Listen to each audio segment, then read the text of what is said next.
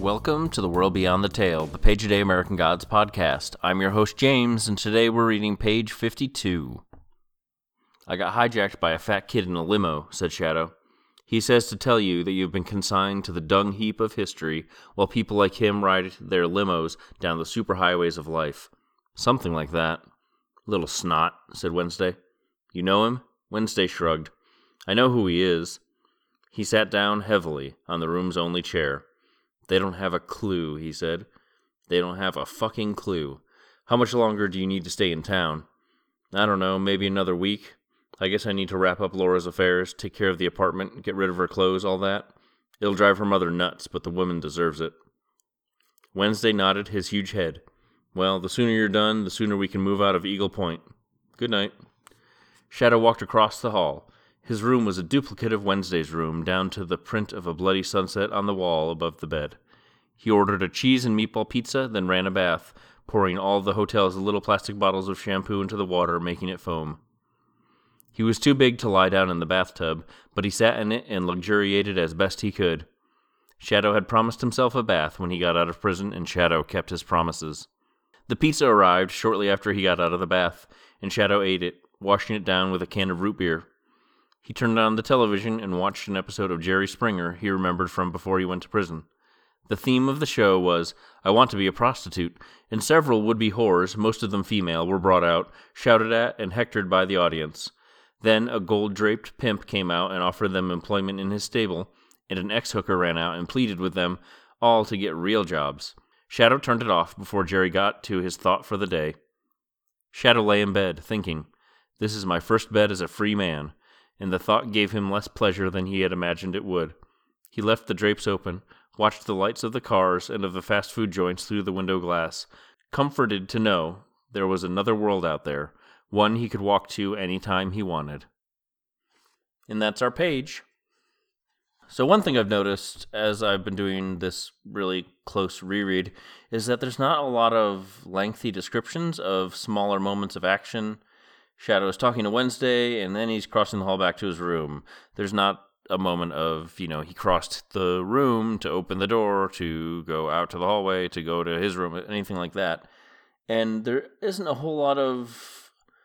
aren't a lot of descriptive terms attached to Wednesday's dialogue.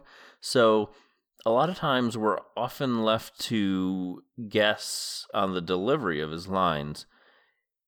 I know that my friends at the Page of the Wind might be pleased that there's not so many Swifties and other descriptors when people are talking, but every so often I really just want a little more in-depth detail about how a line's delivered, how the character feels beyond just the dialogue. When he says they don't even know, he's sat down heavily in the chair, so there's a description there of how he sits. It could indicate weariness, but I don't know if that's the case either. And so when he says they don't even know, is he saying this quietly? Is he angry? Is it something else?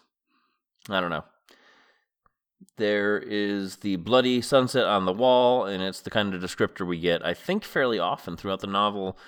Violence is central and crucial to the backstories of a lot of gods, including a few that we'll be meeting pretty quickly here.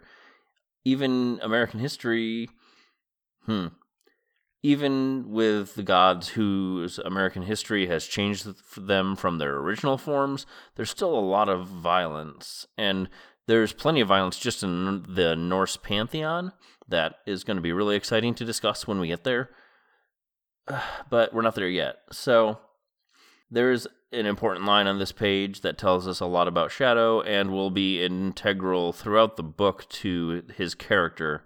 Shadow keeps his promises. He really does want to take that bath because he said he would, and so he does the best he can with the materials he has at hand.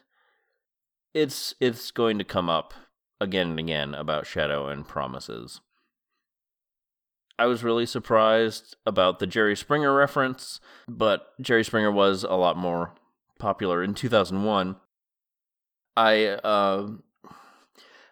didn't really keep up with it because I never liked talk shows to begin with, and his was pretty ridiculous. But apparently the final episode was aired on June 13th of this year, 2018. 4,000 episodes later, The Jerry Springer Show ended. The scene described on the page is pretty familiar to what I remember from episodes of the show when I was growing up, though. There's some over-the-top premise, people acting ridiculous, lots of censored cursing and or nudity. The crowd would chant Jerry. Springer would give his final word, and the end. Yeah, it did that since 1991. That's amazing. I don't know that... I kind of thought at first, well, maybe this is some kind of commentary on Neil's part about American culture or American television, but I think it's more just this is the reality of life, especially if you stay in a 3-star or less hotel, motel, etc. You get a TV with 13 channels, and if it's late at night, there's a good chance you'll end up on a syndicated rerun of Jerry Springer. The next two pages, this page and the next one, end at the end of a sentence instead of midway through a sentence, and that makes me happy for the purposes of reading a page a day. Shadow is comforted for the moment as he stares out across the very American landscape of miles of fast food restaurant signs, much like he was when he got out of the limo. Well, when he was let out of the limo, I suppose. Anyhow, I don't have any more notes, and a quick glance at the page shows me nothing that I think I've missed. But if you think there's something I've missed, you can get in touch at theworldbeyondthetale@gmail.com and on Twitter at worldbeyondpod. Thank you to Julian Granganage for his version of St. James Infirmary Blues that we used as our theme song. And thank you for listening. I'll be back tomorrow for another page, and remember, only the gods are real.